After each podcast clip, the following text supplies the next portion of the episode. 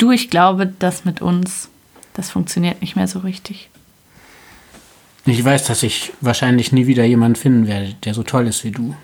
Aber ich finde, irgendwie ist es vorbei. Hallo, ich bin Charlotte und ihr hört Break Up, den Podcast übers Schlussmachen. Ich bin hier mit Sophia Hembeck verbunden. Sie sitzt in Schottland und muss sich jetzt schon seit 20 Minuten mit meinen technischen Skills rumschlagen. Bitte um Entschuldigung. Schön, dass du da bist, Sophia. Hallo, ja, ich freue mich, dass ich da sein darf. Wir haben gerade schon kurz darüber gesprochen. Also wir sind immer noch in der Corona-Pandemie. Ich hoffe, wenn diese Sendung irgendwann live geht, ist es vielleicht schon ein bisschen weniger hart als jetzt. Aber noch ist es bei dir in Schottland auch so, dass du nicht wahnsinnig viel rausgehen kannst, oder? Nee, also wir dürfen technisch gesehen eigentlich nur einmal am Tag raus. Ich habe einen Hund, deswegen bin ich meistens zweimal am Tag draußen. Also eigentlich immer zweimal am Tag, manchmal halt auch dreimal, wenn man nochmal einkaufen geht. Aber es mhm. ist hier schon relativ streng noch gehandhabt. Mal ja. gucken, wie lange noch. Ja, man weiß es wirklich nicht. Wir haben schon länger darüber geredet, dass ähm, ich deine Graphic Novel, die sich auch mit Trennungen beschäftigt, total cool finde und dachte, das wäre ein tolles Thema hier für den Podcast. Vielleicht kannst du mal erzählen, was das ist und wie du dazu gekommen bist. Also erstmal, Graphic Novel ist ein sehr weiter Begriff. Klingt ein bisschen besser als Comic. Also im Comic hat man ja zum Beispiel diese Bilder, die so nacheinander kommen. Und eine Graphic Novel kann halt auch ein bisschen verspielter sein. Und im Endeffekt, ich habe diesen Begriff für mich gewählt, weil ich ein, ein Buch zusammen mit einer sehr tollen Illustratorin ähm, gemacht habe, die Julia Feller heißt. Ich habe eben den Text geschrieben, sie hat es illustriert und deswegen Graphic Novel, also eine, eine, ein, ein grafischer Roman, no, eine Novelle eher, es ist eher ein kurz, kürzerer Monolog. Ich fand das halt schön oder ich finde generell einfach illustrierte Texte schön oder Graphic Novels schön, weil da nochmal eine andere Ebene reinkommt durch die Illustration oder durch die Art, ob man ein Wort ganz groß über die Seite schreibt oder ähm, krickelig. Also das, der, auf einer bildlichen Ebene kann man da Gefühle, finde ich, nochmal ganz anders darstellen, die, wenn es gerade, finde ich, um Liebe oder Trennung geht, ja manchmal wirklich auch so man hat gar nicht die Worte dafür, aber manchmal hat man die Bilder. Und deswegen mhm. war das für mich eine gute, gute Verbindung. Mhm. Und jetzt sag doch nochmal, wie heißt deine Graphic Novel und was hast du darin verarbeitet? War das tatsächlich eine konkrete Trennung oder war das eher so, dass du so deine, deine Lebenserfahrung irgendwie gebündelt hast da drinne? Die Graphic Novel heißt This Feeling of Emptiness Like Shopping for Groceries and Forgetting to Bring the Pfandflaschen. Ähm, es ist ein bisschen ein, ein, ein, äh, ein, ironischer Abgesang auf eine Trennung. Mhm. Ähm, es ist interessant, wie dieses Buch entstanden ist. Dazu muss man wissen, es war eigentlich vorher ein Theatermonolog. Und okay. ich habe angefangen, diesen Text zu schreiben, eigentlich einfach aus einer Inspiration heraus, ähm, weil ich ein anderes Buch gelesen hatte von ähm, Marcel Sauvageau, ähm, passt ganz die Deine. Das ist eine Art Briefroman, wo sie quasi eine Trennung verhandelt. Und das hat mich immer sehr beeindruckt und ich wollte das irgendwie gerne auf die Bühne bringen, hatte dann aber das Gefühl, ich würde gerne meinen, meinen eigenen Text schreiben. Habe den angefangen und habe dann während dieser Probenphase, weil ich diesen Text eben auch selber inszeniert habe, an der Uni, damals habe ich noch studiert, ja. in dieser Probenphase drei Wochen quasi rein hatte ich tatsächlich dann eine Trennung. Mhm. Was natürlich eine gewisse Ironie des Schicksals ähm, irgendwie hatte, weil man mit dem Thema ja sehr sich gerade so beschäftigt hatte und dann, dann passiert tatsächlich eine Trennung. Hat wahrscheinlich auch miteinander zu tun. Vielleicht habe ich auch unbewusst das schon gespürt oder also das war schon auch so ein bisschen Thema. Ich sage mal so, diese Trennung war jetzt nicht komplett, es war nicht komplett überraschend, aber auch nicht komplett naja, also im Nachhinein finde ich, kann man ja sowieso immer Gründe finden. Ja. Deswegen ist das schwer einzuschätzen. Jedenfalls war dann diese, habe ich mich getrennt. Ähm, also du hast dich getrennt. Ich habe mich getrennt. Ja. Wobei ich finde, das ist ja auch immer so ein bisschen, ich habe mich getrennt, aber der Grund, warum ich mich getrennt habe, der war eben, dass mein Partner fremdgegangen ist okay. und ja. ähm, mir das gestanden hat. Und das war halt vorher auch schon mal passiert und das war so ein bisschen der Punkt, wo ich gedacht habe, nee, es ist einfach zu viel, ähm, Ja. äh, zu viel Verletzung da. Und dann habe ich mich getrennt. Aber im Endeffekt ist, also ja, wenn jemand fremd geht, dann ist das auch ein klares Zeichen, finde ich. Also auch schon einen Schritt raus aus der Beziehung. So. Ja, also ähm, ob der eine jetzt ausspricht, ich trenne mich von dir, ist letztendlich, finde ich, am Ende nur noch so eine Formalie, die man so unterschreibt. Aber ja, ich hätte mich nicht getrennt, wenn er nicht fremdgegangen wäre. Also, Ja. also naja. Hat er denn irgendwie versucht, dich davon abzuhalten, sich zu trennen, oder hat er das dann akzeptiert? Ich glaube, er hätte das in dem Moment eigentlich gerne noch weitergeführt, aber auf eine Art, die, die für mich nicht realistisch war. Also ja, ich hatte das Gefühl, diese Verletzung vom Fremdgehen in der Form, wie sie war, nicht, nicht mehr verzeihen zu können. Ja. Ähm, das war einfach zu groß.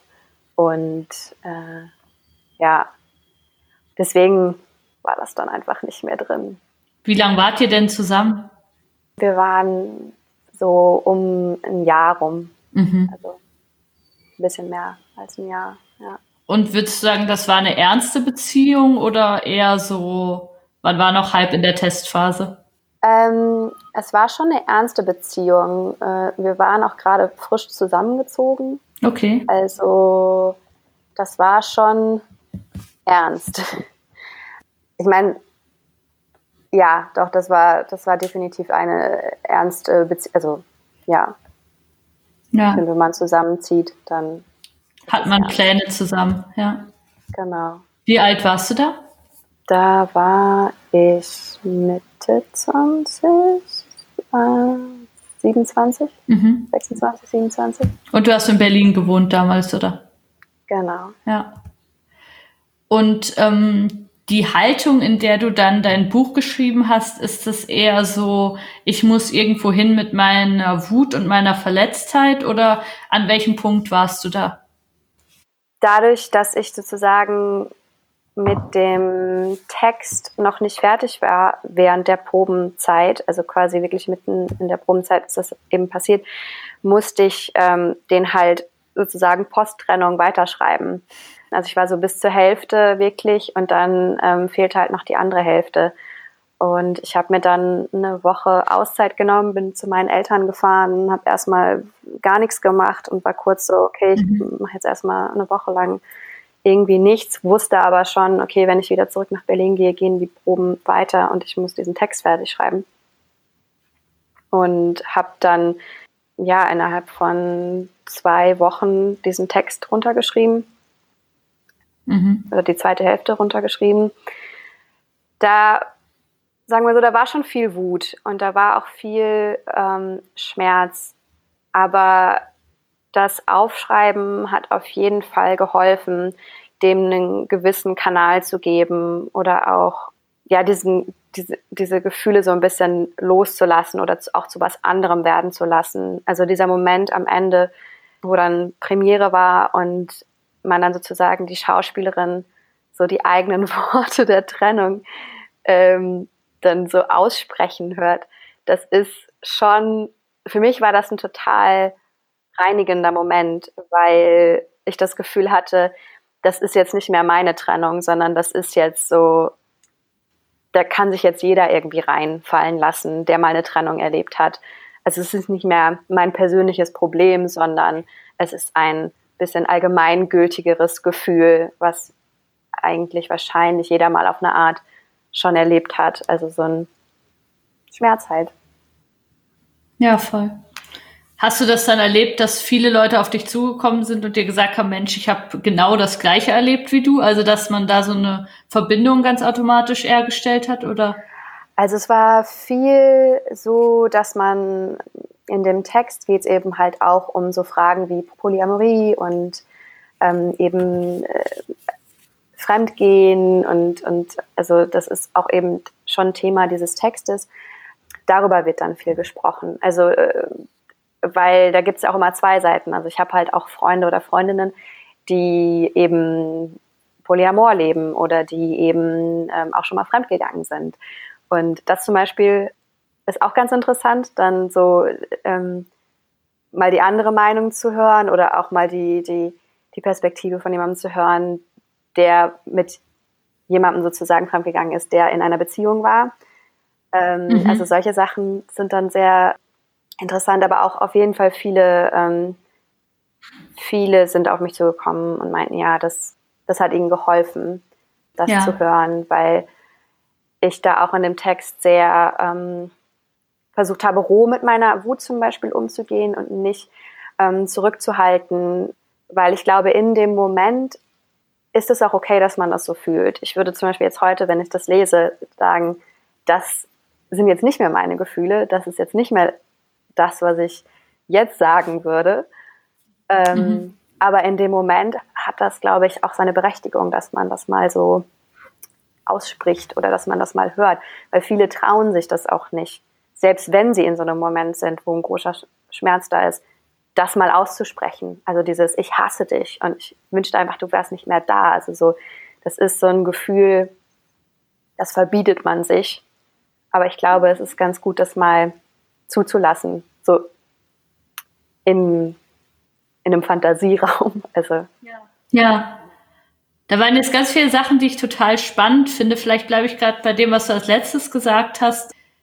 Ich erlebe das ja im Podcast auch relativ viel, dass einfach dieses Sachen einmal ausgesprochen haben und einmal seine, seine Version der Geschichte erzählt zu haben, dass das irgendwie ein ganz wichtiger Punkt im Verarbeiten ist. Also wenn man das nur mit sich selber ausmacht, das, glaube ich, führt auf jeden Fall dazu, dass man viel, viel länger braucht, das zu verarbeiten. Mhm. Und so wie du es jetzt beschreibst, hast du ja mit dieser Theateraufführung und mit dem allen auch ein Stück weit so einen Shortcut gewählt. Also du hast dann wahrscheinlich so emotional unglaublich aufreibende Wochen gehabt, aber dann, nachdem das aufgeführt war, warst du schon ein ganzes Stück weiter, als man sonst nach, weiß ich nicht, zwei, drei Monaten nach einer Trennung ist, oder?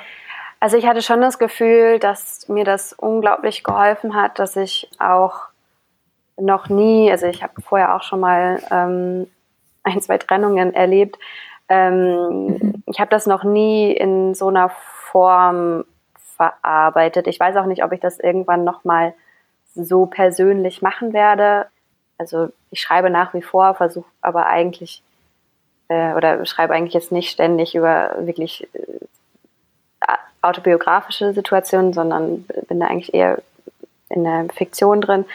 Aber das war so ein Moment, das hat halt irgendwie auch alles zusammengepasst. Also es war einfach ähm, der Zeitpunkt, in dem ich gerade war, das Thema, das ich eh schon behandelt hatte, das hat halt irgendwie alles so wie in so einem Flow einfach funktioniert. Und ich muss sagen, das war auf jeden Fall, glaube ich, eine Trennung, die, ich meine, man weiß ja, also ich finde zu sagen, ich habe jetzt diese Trennung verarbeitet, ist immer so ein bisschen heikel, weil. Das würde ich bei mir auch nicht sagen. ja, weil, weil das ist auch so, was heißt verarbeitet? Also, ich muss sagen, es ging mir danach auf jeden Fall viel, viel besser, was aber auch damit zu tun hatte. Ich glaube, wenn man, wenn man mal betrogen wurde und man selber ist monogam und also, wenn es einfach darum geht, man hat eine Abmachung gemacht und die wurde halt nicht eingehalten. Ja. Und dann versucht man jemandem zu verzeihen, wenn man das möchte. Also in meinem Fall war es so, ich wollte verzeihen, ich wollte das verzeihen. Und dann passiert das halt nach einer gewissen Zeit wieder. Mhm. Und für mich war das so ein Moment, dass ich dachte, nee, so, das ist jetzt der Moment, wo ich halt jetzt nicht mehr verzeihen möchte. Jetzt kann, ich kann nicht nochmal diesen Verzeihen, also diesen Prozess durchgehen, dass ich jetzt jemandem verzeihe. Und es war für mich dann eben dieses zweite Mal, wo dann eben dann diese Trennung passiert ist, dass ich dachte, eigentlich geht's mir jetzt besser, weil jetzt kann ich endlich wütend sein. Weil vorher mhm ging das natürlich nicht, weil ich wollte ja verzeihen und ich wollte ja, dass alles wieder gut wird. Und ähm, dann, mhm. ich habe da zwar auch ein bisschen meine Wut rauslassen können, aber im Endeffekt, man kommt dann nur so weit, ohne nicht sozusagen sich dann zu trennen. Also man muss halt dann irgendwie sich so ein bisschen darin üben zu verzeihen. Und eben beim zweiten Mal war es so, ach, endlich kann ich aufhören damit. und einfach sagen, nee, das war's jetzt. Ja. Deswegen war das auch nochmal eine, ja, irgendwie war das eine Befreiung dann. Deswegen war es auch nicht so, so schlimm. Ja, ich finde das eine spannende Situation, die du beschreibst. Auch dieses, ähm, was ja, glaube ich, viele Menschen machen. Also ich glaube, so die meisten von uns würden sagen eben, wenn jemand ähm, einen Fehler macht, dann versuche ich zu verzeihen. Aber das, das ist ultra schwierig, mhm. glaube ich, oder? Also eben gerade, weil man ja eben sein, seine Gefühle nicht ganz leben kann und irgendwie auch ein, ein Bild von sich hat, wie man jetzt sein möchte. Und das, das finde ich total interessant, dass du das gesagt hast. Ich habe das einmal versucht, es ist schon nicht wahnsinnig gut gegangen und ich kann das jetzt nicht irgendwie alle halbe Jahre ähm, nochmal machen, oder?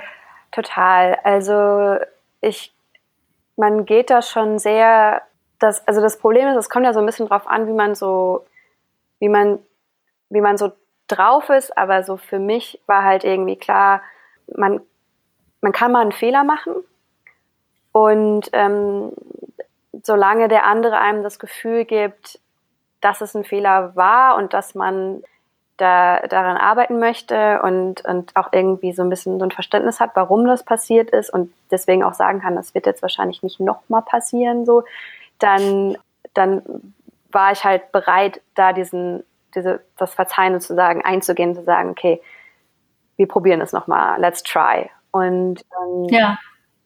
dann, also das war wirklich super schwer, weil man halt zwischen so zwei Polen, also ich war wirklich so, auf der einen Seite hatte ich ganz starke Hassgefühle manchmal. Also es war ganz komisch, weil man liebt diese Person und möchte eigentlich, dass alles gut ist und man möchte da auch, dass man wieder normal sozusagen miteinander umgehen kann. Und dann kommen aber auf der anderen Seite immer wieder diese Gedanken und einfach so ein, so ein, ja, so ein krasser Hass auf einmal hoch, der, der so schwer zu kontrollieren ist. Und wenn man dann darüber irgendwann hinwegkommt, also das waren, das waren Monate, die ich da quasi mit kämpfen musste und wo auch so Vertrauen einfach wieder ähm, erstmal wachsen musste. Das war so schwer, dass es, als es dann einfach das zweite Mal dann wieder passiert ist und auch wirklich auf eine, ich meine, da will ich jetzt gar nicht in die Details gehen, aber es war sehr, sehr widerlich, ähm, wie es passiert ist. Und das war dann so, nee, das machen wir jetzt nicht nochmal. Das, das führt ja. jetzt hier nicht, nee, also so weit, aber ich glaube, das ist einfach, da habe ich auch so meine Grenze gelernt und gedacht, okay, der, der kann nicht, da, da gehe ich jetzt nur noch über meine Leiche gerade. Also das ist so, der, das geht jetzt nicht mehr. Ich habe da Stärke drin gefunden in diesem Moment, ehrlich gesagt.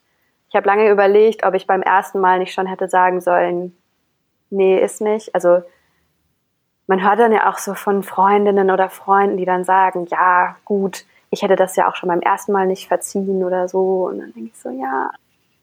Ich meine, ich habe auch, ich kenne auch Leute, da ist das passiert und die sind jetzt wieder glücklich zusammen. Also es ist ja auch nicht so, als wäre das nicht schon passiert, dass man wieder ähm, zusammengewachsen ist. Aber ja, manchmal halt nicht. Und dann.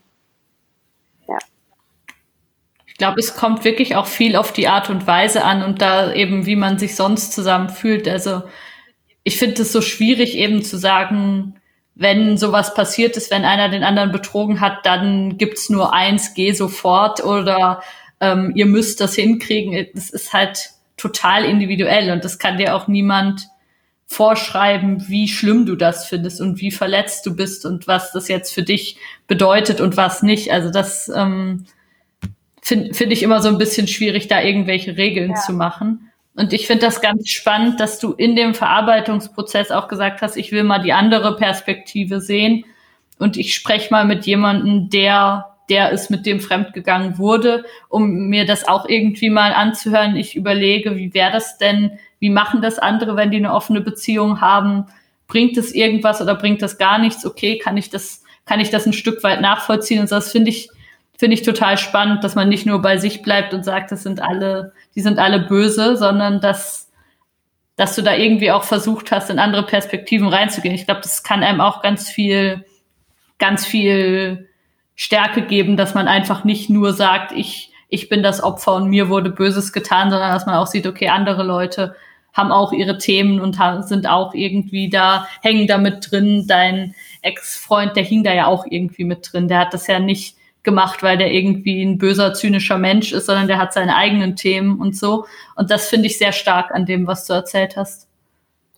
Ja, ich meine, darum geht es zum Beispiel halt auch so dann in dem Monolog, den ich geschrieben habe. Da ist eine Stelle, ähm, oder da geht es eben genau um, um Polyamorie und da gibt es eine Stelle, wo die Ich-Erzählerin sagt, wir hätten das ausmachen können. Mhm. Wir hätten ausmachen können, ähm, eine polyamore Beziehung zu haben oder eine offene Beziehung. Wir hätten darüber reden können. Wenn du das gewollt hättest, hättest du mir vorher Bescheid sagen können. Du hätt, wir hätten das besprechen können und wir hätten da eine Lösung gefunden. Mhm. Und der Punkt, den der Text macht, ist einfach, dass das nicht gemacht wurde. Also dass eben nicht offen über Bedürfnisse gesprochen wurde im Vorhinein und dass eben im Nachhinein darüber sprechen, dass halt, dass also der Betrug ist, zu sagen, ich bin monogam, ja, ja, ja, und dann halt, ähm, also zu lügen. Und mhm. das ist der Betrug. Der Betrug ist nicht Sex mit anderen Menschen haben, sondern der Betrug ist zu sagen, ich möchte gar niemanden außer dir. Mhm. Und dann, wie ein Fähnchen im Wind, seine, seine Meinung zu ändern und aber trotzdem weiterhin so zu behaupten, als wäre das nicht der Fall. Also als hätte man diese Bedürfnisse nicht. Also das, das vielleicht auch, finde ich halt so fadenscheinig oder das ist ja auch das, das finde ich ist das Problem, dass wenn die Menschen offener mit ihren Bedürfnissen umgehen würden in Beziehungen, würden sie wahrscheinlich gesündere und glücklichere Beziehungen führen. Vielleicht nicht mit der Person, mit der sie gerade eine haben, weil sich das nicht gleicht. Aber ich meine es doch immer besser, jemanden neben sich zu haben, wo man weiß, das ist irgendwie the same und ähm, oder halt dann lieber Single zu sein und nach jemandem zu suchen, mhm. der diese Bedürfnisse teilt. Aber so eine Maske zu tragen und zu sagen, ich bin so und so und dann darunter so sein und Spielchen zu treiben, das, das ist der Betrug. Mhm. Aber es ist natürlich auch schwierig, also so dieses, diese Option zu sagen, ich wünsche mir eine nicht monogame Beziehung und so, das ist ja alles erst relativ neu. Also man hat ja schon das Gefühl, der Default ist irgendwie ähm, wir, wir beide für immer und niemand anders. Und hm. deshalb, deshalb glaube ich, dass da viele Leute auch so reinrennen. Also, dass sie vielleicht zu jung sind oder vielleicht auch einfach wirklich nicht richtig monogam sind, aber das Gefühl haben, dass eben so sehr kann ich mich jetzt nicht öffnen und das kann ich nicht erzählen und ähm, das kann man auch nicht fordern und so. Also das ist so das, was ich dem ganzen Polyamorie-Diskurs, auch wenn es mich auch manchmal ein bisschen genervt hat in den letzten Jahren, irgendwie schon anrechne, dass man da einfach mehr Möglichkeiten aufmacht und dass eben vielleicht jetzt oder in zehn Jahren sich jemand schon traut und gleich zu Anfang sagt, ich glaube, ich bin gerade noch nicht in der Phase, wo ich ganz hundertprozentig monogam sein kann oder so, dass man da einfach mehr Offenheit reinbringt und merkt, ah, okay, das ist irgendwie legitim, dass man, dass man über sowas sprechen kann. Ja, voll. Also ich ähm, wollte jetzt, also falls das jetzt gerade so rübergekommen ist, ich bin ja überhaupt nicht gegen Polyamorie oder offene Beziehungen. So ist es gar nicht rübergekommen.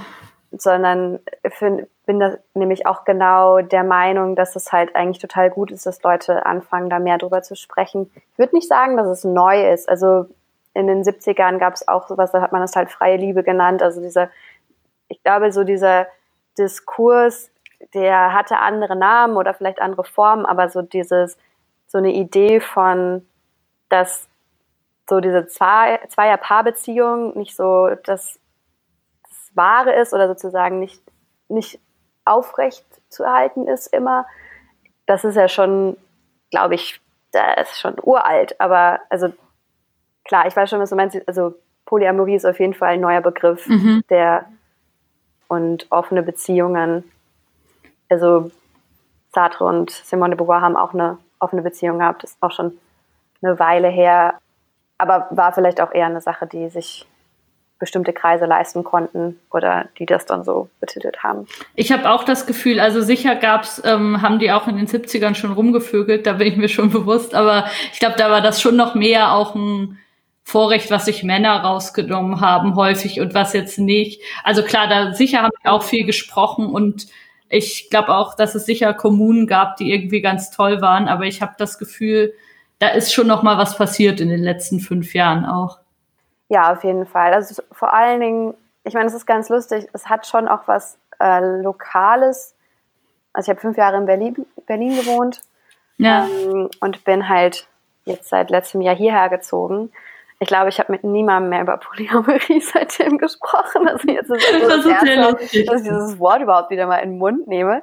Ja weil das hier gar kein Thema ist. Also die Leute sind hier teilweise schon verheiratet mit Mitte 20. Ich meine, das ist mhm. auch eine sehr pauschale Aussage, aber es ist schon so, dass das hier jetzt in Edinburgh, das ist die Hauptstadt von Schottland, ähm, das, hier ist, nee, habe ich schon lange nicht mehr drüber gesprochen. Ähm, ja, also das ist schon auch so ein bisschen, glaube ich, Großstadt Berliner ähm, Blase, sage ich mal, auf, also das ist auf jeden Fall am größten, würde ich sagen. Das kann Und, gut sein, ja. Ja, auch in einer gewissen Altersgruppe vielleicht auch, aber ja, ich bin gespannt, wo das, wo das, ähm, wo das dann so hinführt oder ob das jetzt quasi auch so ein Trend war und dann wieder ähm, sich so verflüssigt oder mhm. ob es dann wieder neue Begriffe gibt in ein paar Jahren oder ich finde auch interessant, wie es so viele Trends nebeneinander gibt, weil ähm, es gibt ja mindestens genauso den Trend zur Traumhochzeit und irgendwie diese ganzen Babyshootings und alles, was man da die ganze Zeit sieht. Also es gibt ja absolut auch die mhm. ganz, ganz heile Welt, die irgendwie sagt, bei uns ist es wirklich nur wunderschön und nur klassisch. Erste Kind ein Junge, zweites ein Mädchen, ein Zimmer blau, ein Zimmer rosa, alles toll. Das gibt's ja auch ganz viel gleichzeitig. Ja, ja, auf jeden Fall. Also auch, wenn ich überlege, in meinem Freundeskreis sind irgendwie dann am Ende doch jetzt alle fast verheiratet und mit Kindern mhm. oder Kinder unterwegs. Das ist schon interessant, muss ich das so, ähm, ja, also ob sich da so weiterentwickelt hat oder nicht, ist irgendwie schwer. Wo würdest du dich denn verordnen auf dem? Also würdest du sagen, für mich ist grundsätzlich Monogamie das Richtige und ich bin froh, dass ich irgendwie aus dieser Berliner Parallelwelt ein Stück weit rausgegangen bin oder wie würdest du dich da sehen? Ich würde da eigentlich relativ fluide mit umgehen, muss ich ehrlich gesagt sagen. Also bisher war es eigentlich immer so, dass ich mich in eine Person verliebt habe und dann wollte ich mich auch sozusagen nur auf diese Person konzentrieren. Und ich finde für mich, ich habe relativ viel zu tun, so in meinem Leben. Viele Sachen, die ich gerne mache. Ich ähm, bin selbstständig, ich schreibe, ich, ähm, ich mache irgendwie sehr gerne viele Projekte. Ich habe viele Freunde im großen Freundeskreis. Wenn ich jetzt sowas wie eine polyamore Beziehung, also wenn ich mehrere Partner oder Partnerinnen hätte, dann wäre das für mich anstrengend. Ja. Ich finde es schon anstrengend, wenn man in einer festen Beziehung ist oder wenn man eben einen Partner, Partnerin hat, ist es, finde ich, schon anstrengend, so die ganzen anderen Freunde nicht zu kurz zu kommen zu lassen. Aber ich weiß nicht, ich finde, es kommt, ich finde, es kommt immer total auf die Person an, mit der man gerade zusammen ist und ob dann da noch eine andere Person dazu kommt, wo das vielleicht passt. Also ich weiß jetzt gar nicht, ich könnte mir aber auch einen, ich könnte mir auch einen, wie heißt das, Thruple vorstellen, also wo man zu ja. dritt zusammen ist also das ist gar nicht meine, gar nicht mein Ziel, aber wenn sich das in irgendeiner Form irgendwie ergeben würde, wäre ich da nicht gegen. Also ich finde, das ist so, hm, ich bin, ich bin da einfach nicht so dogmatisch und sage, das ist jetzt meine, also ich bin jetzt so und das ist jetzt meine Beziehungsform. Ich muss sagen, ich habe bisher eigentlich immer in einer geschlossenen monogamen Beziehung gelebt und ähm, das war okay. Aber also, das kam ja auf die Person an, ob das gut war oder nicht. Ja, also, klar. Also, äh, ja, deswegen keine Ahnung. Ja. Aber wenn, wenn zwei coole Leute vorbeikommen und sagen, hey. Können sich melden. Genau. Aber ich finde, ich finde es ja schon schwierig genug, ehrlich gesagt, eine Person zu finden, wo das irgendwie gut klappt. Also ich nicke sehr, das seht ihr nicht, aber ich, ich bin auch dieser Meinung, dass es wirklich nicht leicht, jemanden zu finden, wo man sagt, das ist im Idealfall der Mensch, neben dem ich irgendwie einschlafe und aufwache und den ich zwischendurch auch toll finde. Also das ist schon mhm. ziemlich viel verlangt, muss man einfach sagen. Ja. Ja. Also was ich einfach cool finde an dieser ganzen Diskussion ist, dass ich das Gefühl hätte, jetzt gerade bin ich auch in einer total monogamen Partnerschaft, aber wenn ich jetzt in fünf Jahren merke, boah, dieser Arbeitskollege von mir, der geht mir nicht mehr aus dem Kopf und ich weiß, der ist irgendwie Polyamor oder Single oder was weiß ich, dass ich mit meinem Partner einfach sprechen könnte und sagen hm. könnte, hm, wie siehst du das, was wäre für dich okay, was nicht? Und wenn er dann sagt, du, das das sind meine Grenzen, das hm. wäre in Ordnung. Also, dass das einfach eine Option ist, dass ich nicht irgendwie sofort wüsste, okay, wer von uns beiden zieht aus, sondern dass ich irgendwie wüsste, ah, okay, ich kann mit diesem Bedürfnis und diesem Gefühl, kann ich zu meinem Freund gehen und dann gehen wir damit irgendwie um. Und dann ist es nicht mehr so, dass man sagt, okay, die Liebe ist vorbei und das ist gescheitert, sondern man mhm. hat dann noch eine Chance. Das finde ich, das finde ich ganz beruhigend an dem Ganzen irgendwie. Ja, ich glaube, es ist aber auch wichtig, dass man, dass man so ein Gefühl hat generell. Also auch nochmal zu dem von vorher. Ich, ich finde es einfach, also ich glaube, man muss sich schon die Frage stellen, wenn man nicht ganz ehrlich mit seinem Partner sein kann über das, was man so will oder sich wünscht, finde ich halt schon schwierig. Also das, weiß nicht, das tut mir dann schon sehr leid und irgendwie denke ich dann so, hm, würde ich mir halt das dann wünschen, dass, dass das möglich wäre. Also so, ähm, und ich glaube aber auch, dass sowas halt nur möglich ist, indem man halt auch, also man kann nur das bekommen, was man auch ausgesprochen hat, dass man es möchte. Also niemand kann Gedanken lesen und manche Sachen müssen auch erkämpft werden, finde ich. Also erkämpft im Sinne von, man muss den Mund aufgemacht haben und sagen, das ist das. Voll. Ich finde, das ist auch was, was man mit dem Älterwerden so ein bisschen merkt. Man kriegt die Sachen nicht einfach geschenkt. Also ich finde, das mit dem Erkämpftwerden ist ein gutes Bild. Man muss einfach sagen, was man haben will. Und man und gerade Sachen, die ganz toll sind, sind meistens auch schwierig zu kriegen. Ja. Und da muss man, muss man sich schon auch einsetzen dafür. Ja. Oder lohnen sich auf jeden Fall auch darum mhm. zu kämpfen. Also, oder, ja. Voll. Wie ist es denn bei dir weitergegangen nach dem Buch? Du bist jetzt Single, habe ich richtig verstanden, oder? Genau, genau. Ich habe eigentlich seitdem nur so lose Affären tatsächlich mhm. gehabt, war aber, hm, war glaube ich einfach, war halt so. genau, und war jetzt aber auch lange einfach mit so ein bisschen anderen Sachen beschäftigt und hatte nicht ja, war halt, ist halt einfach bisher nicht, nichts passiert. Ja. Ich versuche da irgendwie, ich versuche gerade nicht in so eine komische Rechtfertigung zu kommen, weil ich denke, ich muss mich gerade ja gar nicht rechtfertigen dafür. Ich glaube auch, dass man sich dafür absolut nicht rechtfertigen Aber ich finde, man muss. fällt voll schnell, ich merke gerade so, ich falle voll schnell in mhm. so eine Rechtfertigungshaltung von, ich hatte keine Zeit, ich war voll äh, busy und alles ist aber voll gut und, das, und, de, und ich war halt nicht auf Dates. Aber ähm, ich glaube, so, wenn es, ja, es ist halt einfach nicht passiert. Ja, und ich finde, man merkt auch, dass es dir gut geht. Also ich finde, das ist eh so eine Unverschämtheit, Leute, denen es offensichtlich gut geht, denen irgendwie einreden zu wollen, dass sie einen Mangel haben und dann in, immer mehr da reinzugehen. Warum ist denn jemand wie du Single? Das ist ja ganz erstaunlich und so. Also ich finde, die Leute, denen es schlecht geht, sind meistens die, die in einer richtig beschissenen Beziehung mhm. sind. Aber von den Single-Freunden so in meinem Freundeskreis habe ich jetzt bei niemandem das Gefühl, da muss ich ein Spendenkonto einrichten. Also die sind eigentlich ziemlich glücklich meistens.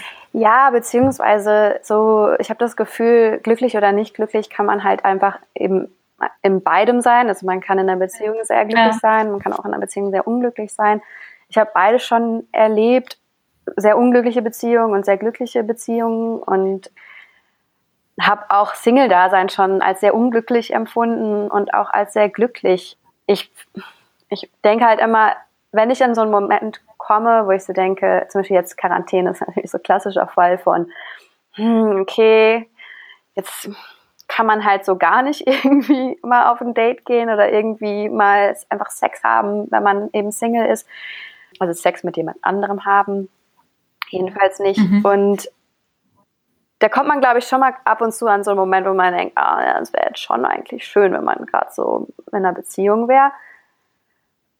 Andererseits, dann denke ich halt so an, an meine schlimmsten Beziehungsmomente und stelle mir gerade so vor, wie das jetzt wäre, wenn ich in dieser Beziehung noch wäre und das wäre jetzt hier. Und das in Quarantäne nur Ja, einfach der absolute Abfuck. Das wäre der größte Albtraum. Und ja. Das, also das mache ich halt, wenn ich an so einen ganz dunklen Moment mal kurz komme. Und dann bin ich, dann fühle ich mich schon gleich so viel besser und denke, okay, alles gut. Ja, und ehrlich gesagt, also ich bin einfach, einfach ganz froh, wie es so gerade läuft. Und wenn irgendwann mal wieder jemand in mein Leben kommt, wo ich sage, ja, das passt, und der sagt, ja, das passt, dann, dann ist auch schön. Ja. Wie ging es denn deinem Ex-Freund mit dem Buch? Also war das für ihn komisch oder hat er dich voll unterstützt oder wie war das? Naja, also die Trennung ist ja nicht so schön geendet, sagen wir es mal so. Ähm, mhm. Und der wusste das aber. Also ähm, es war jetzt kein Geheim. Also er wusste ja auch schon vorher, dass ich diesen Text schreibe. Ja, klar. Und als die Trennung passiert ist, wusste er auch, dass ich diese Trennung da verarbeitet habe. Er wusste halt natürlich jetzt nicht so ganz genau wie. Er hatte den Text halt von am Anfang gelesen gehabt, also wo wir mhm. noch zusammen waren. Und er hat den Text aber auch dann danach irgendwann auch gelesen. Also es war jetzt kein ich habe das jetzt nicht ihm vorenthalten. Auf der anderen Seite habe ich aber auch gesagt, das geht jetzt hier nicht um dich explizit. Also das war mir auch ganz wichtig, den Text so zu schreiben, dass das nicht an eine persönliche, also das geht jetzt nicht an eine Person, sondern das geht einfach an eine, also an, an eine Person, von der man sich, also um, es geht um eine Trennung im Allgemeinen. Mhm so dass sich eigentlich jeder da halt auch mit angesprochen fühlen kann und eben nicht, das ist jetzt so die, meine persönliche Situation, sondern eher eine ähm, Allgemeingültigkeit da reinzubringen. Und er hat tatsächlich ähm, die Graphic Novel auch als dritter oder vierter bestellt, cool. als sie dann rauskam. Also sie kam dann ein Jahr später auch erst ja. raus. Genau, also wir sind nicht in Kontakt seitdem mehr, was aber auch einfach ja, es, es gibt wenige Menschen, mit denen ich, glaube ich, einfach sozusagen einfach nicht mehr sprechen möchte. Mhm. Und also eigentlich, ja. Eigentlich ist er der Einzige, mit dem ich, glaube ich, nicht mehr spreche. Das ist hart, das ist hart. Naja, aber ich glaube, es ist auch so ein bisschen, wie man so, äh, ich halte nichts davon, mit Menschen noch in Kontakt zu sein, mit denen man, ja, die, die einem so wehgetan hat, dass, haben, dass man da nicht wieder, also dass man da nicht wieder befreundet sein will. So, das, ich weiß nicht, ich, man muss das, glaube ich, nicht so. Also ich finde, da so eine Höflichkeit geht halt auch nur so weit. Also ähm, ich finde, Ehrlichkeit schlägt Höflichkeit immer.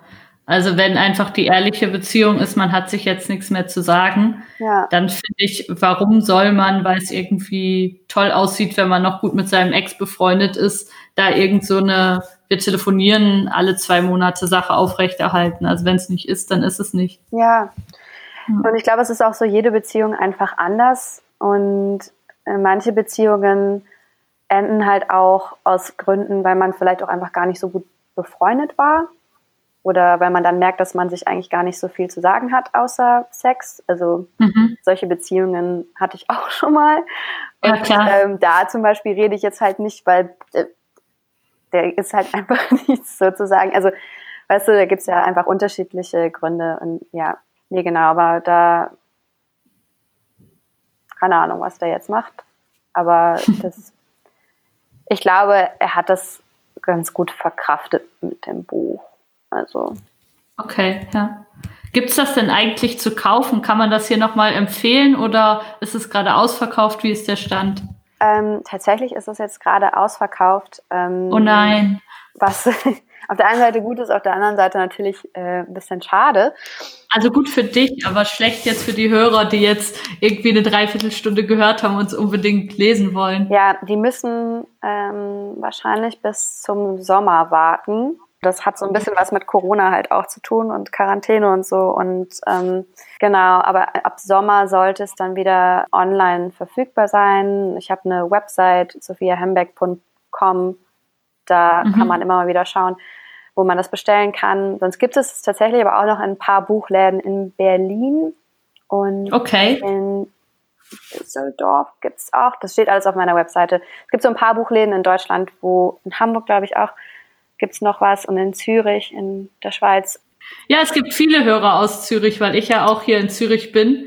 Ja, dann im Kosmos. Ja. Kosmos heißt das. Das ist bekannt. Ja, ja. da gibt es, glaube ich, noch ein paar Exemplare. Auch nicht mehr so viele, aber halt ein paar. Voll gut. Genau. Ich habe aber auch eine zweite Graphic Novel geschrieben. Die gibt es noch. Wie heißt die? Kann man online noch bestellen. Die heißt Januar und da geht es um ist auch wieder ein Monolog, ähm, diesmal mit einer anderen Illustratorin habe ich da zusammengearbeitet. Patricia Taczynski heißt die.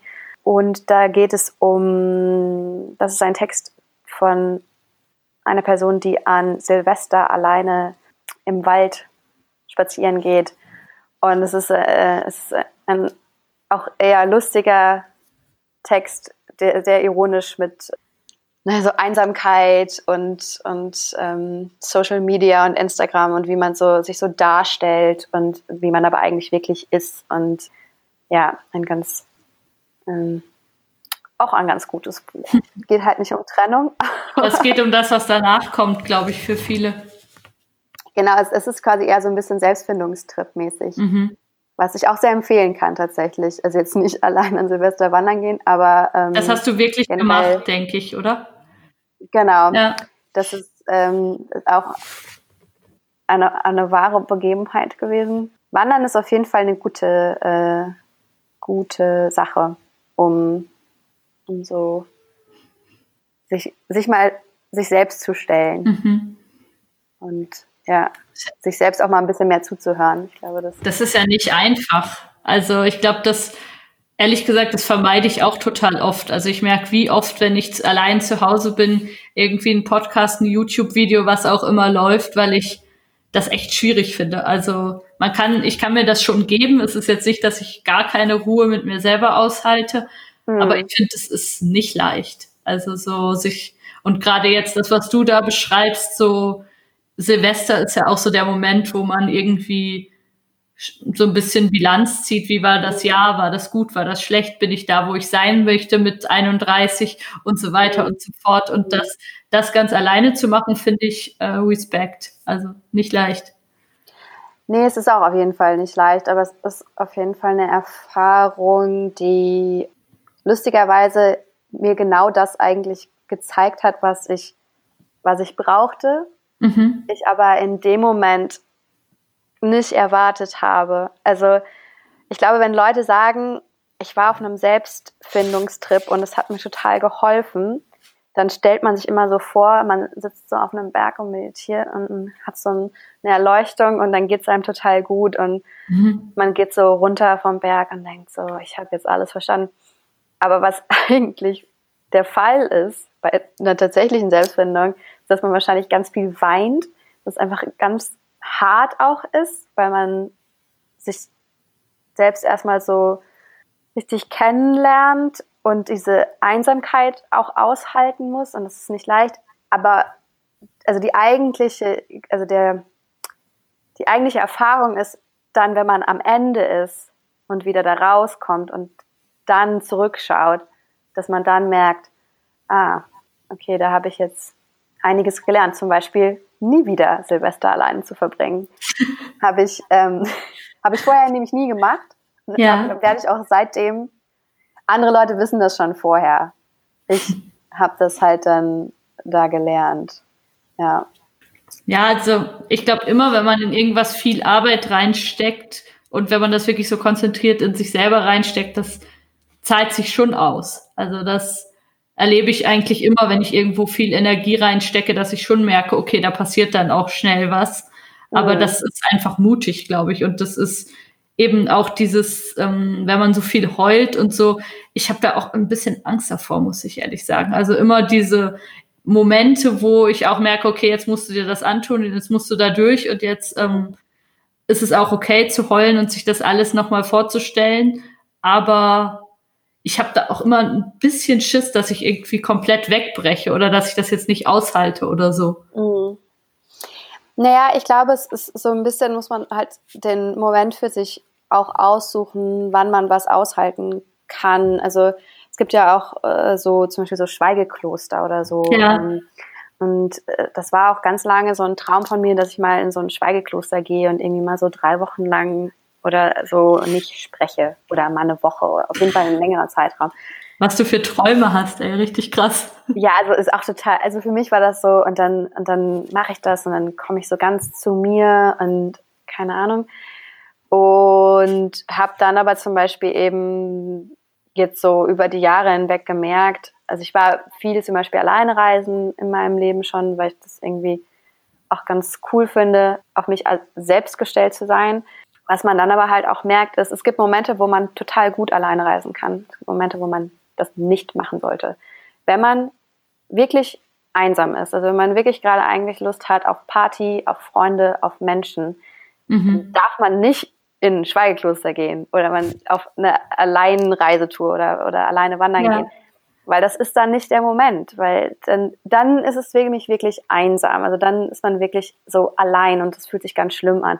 Aber es gibt Momente im Leben, finde ich, wo man sich gerade sehr sicher fühlt und, und ähm, irgendwie Freunde und alles hält einen super gut.